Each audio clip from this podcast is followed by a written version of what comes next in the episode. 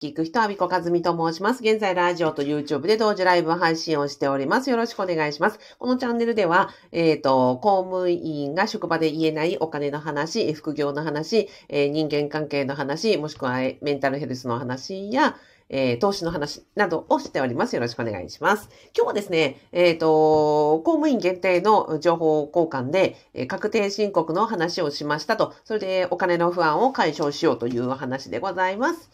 はい。実はですね、えっ、ー、と、今日、えっ、ー、と、1月、うんまあ、1月なんだっけ、1月14日なんですが、この収録してるの。あの、私がやっております、アビコカズミの副業不動産ゼミで月2回ですね、あの、メンバーさん同士でサポートズームっていうのをやってるんですね。で、そこはあの、公務員限定で不動産の、あの、副業ですね。え公務員が在職中にできる合法な副業で、え不動産を勉強して収入を作ろうという、あの、ことをみんなで一緒に勉強してるんですが、メンバーさん同士で集まる、あの、ズーム会をね、月2回やってまして、そこでは、そもそもその、マネーリテラシーを上げよう。要は、うんと、不動産のね、物件を買ったりとか、うんと、じゃあ自分がいくら収入、副収入があれば、なんか幸せなのかとか、今後のね、お金の不安を解消できるのかっていうところの、そもそものところに立ち返って、みんな、そのマネーリテラシーを上げげたりとか、えー、節税の知識とかですね、あの、得するお金の話をしていこうということをしておりますと。で、今日のね、テーマは1月のテーマですね、確定申告についてね、お話をしました。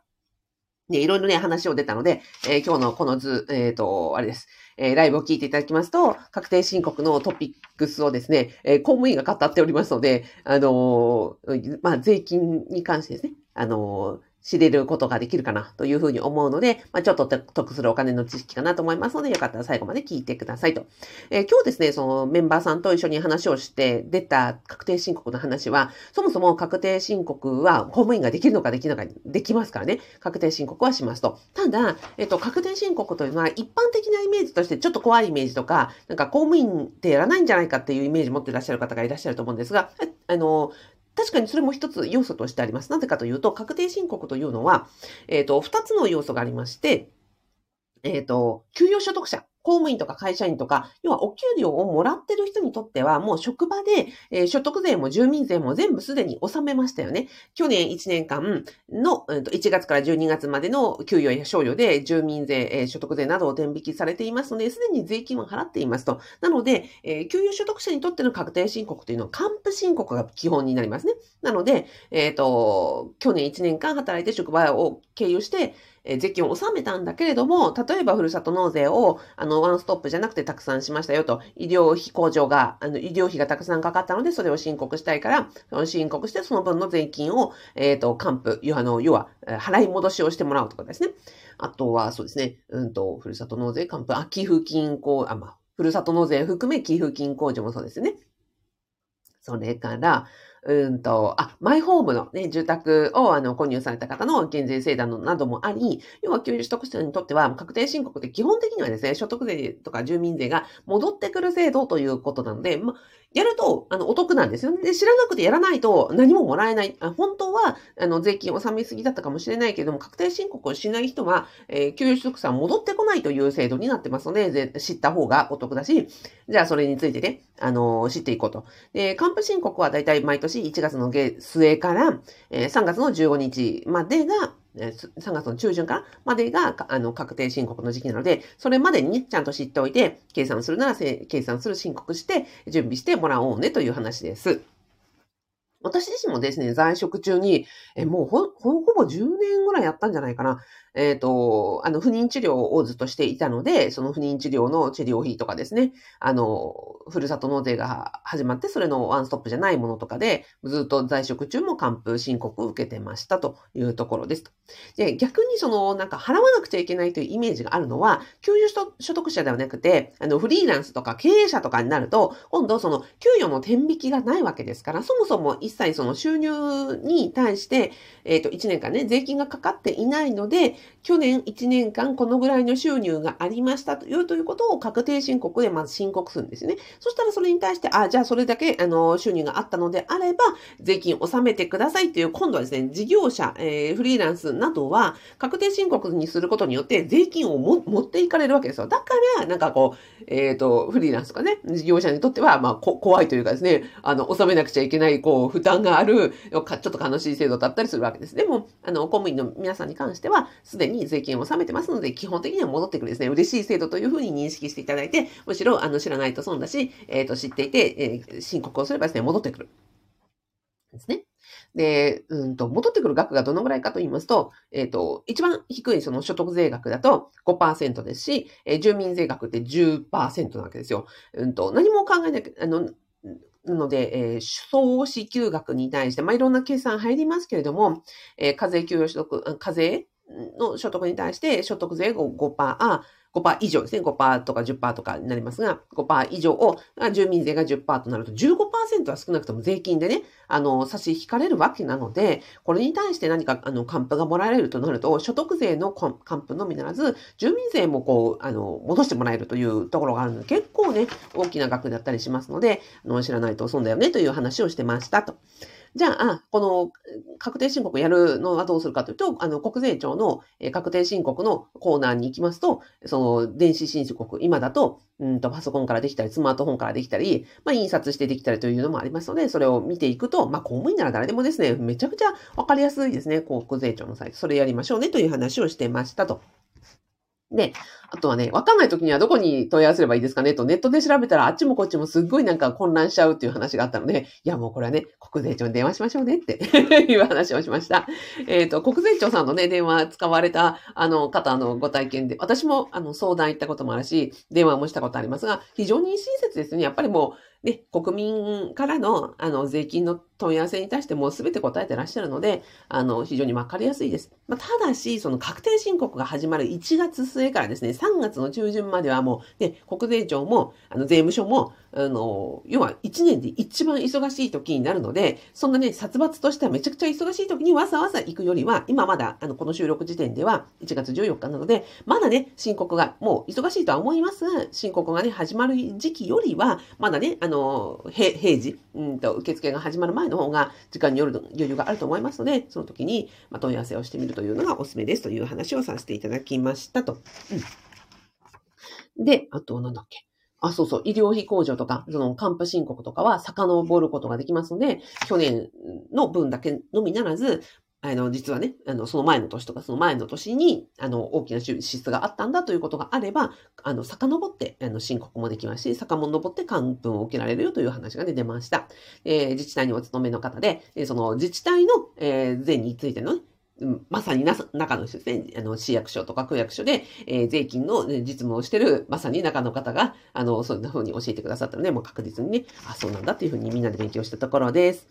はい。というようなところですかね。えっ、ー、と、はい。えー、公務員でも確定申告ができるんだよということを公務員は、えー、給与取得ですでに、えっ、ー、と、納めて、税金を納めているわけだから、基本的には還付申告、申告が受けられるよと。で、その還付申告を受けるときには、あの、わかんないことは電話したり、えー、すると、あの、より親切に答えてくれますよというところでございました。はい。です。で、えっ、と、なんだっけ。あ、そうそう。あの、人間のね、三大、えっ、ー、と、悩みってご存知ですか？人間の三大悩みって、えっ、ー、と、健康の悩み、人間関係の悩み、そしてお金の悩みなんですよね。で、お金の悩みって大きいじゃないですか。人間関係、健康、お金ですから。で、お金の悩みって、うんと、この三つの三大悩みのうちでは、一番明確で一番、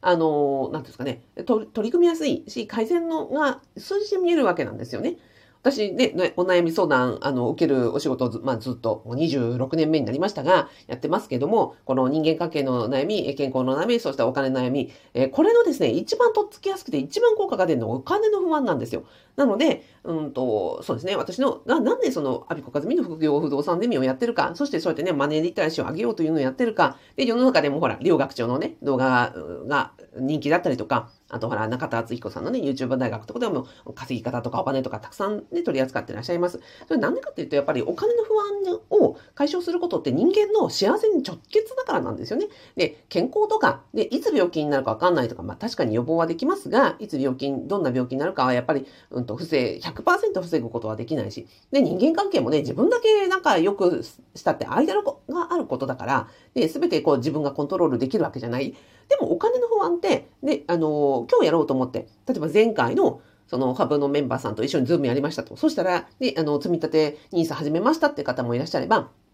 えっ、ー、と、ね、初めて投資信託買ってみましたっていう方もいれば、その家計のね、マネープランシートに取り組んでみましたっていう方もいらっしゃるわけなんですよ。そしたらね、やっぱりその、一つ一つ取り組むことによって自分だけで解決できるわけだし、それがね、現実が見えて、で、解決できる、なんかこう、数字でよって見えることによってみんなね、安心しましたってね、おっしゃってます。なので、この人間の三大、あの、お悩み、えー、健康、人間関係、お金の悩みに関して、一番私とっつきやすくて、一番なんか、あの、効果が出るのはお金の悩みだと思ってるんですね。でお金の悩みが、あの、解決できたり、ちょっとでもなんかこう、希望が見えてくると、うんと、人間関係にもプラスなんですよ。例えば、ね、お金のことで、うんと、こう、ギスギスしていたりとか、こう、なんか考え方が違うご夫婦がいたとしたら、夫婦喧嘩って若干減ると思うんですよね。あとは、うんと、子供を育てる上でもやっぱお金必要だし、そこがね、不安なのであれば、お金の悩みにこう取り組むことによって、結果的に親子関係が良くなるかもしれないし、っていうところを考えると、お金の悩みをに取り組むことによって、人間関係にも私きっとプラスになるんじゃないかなというふうに思っていて、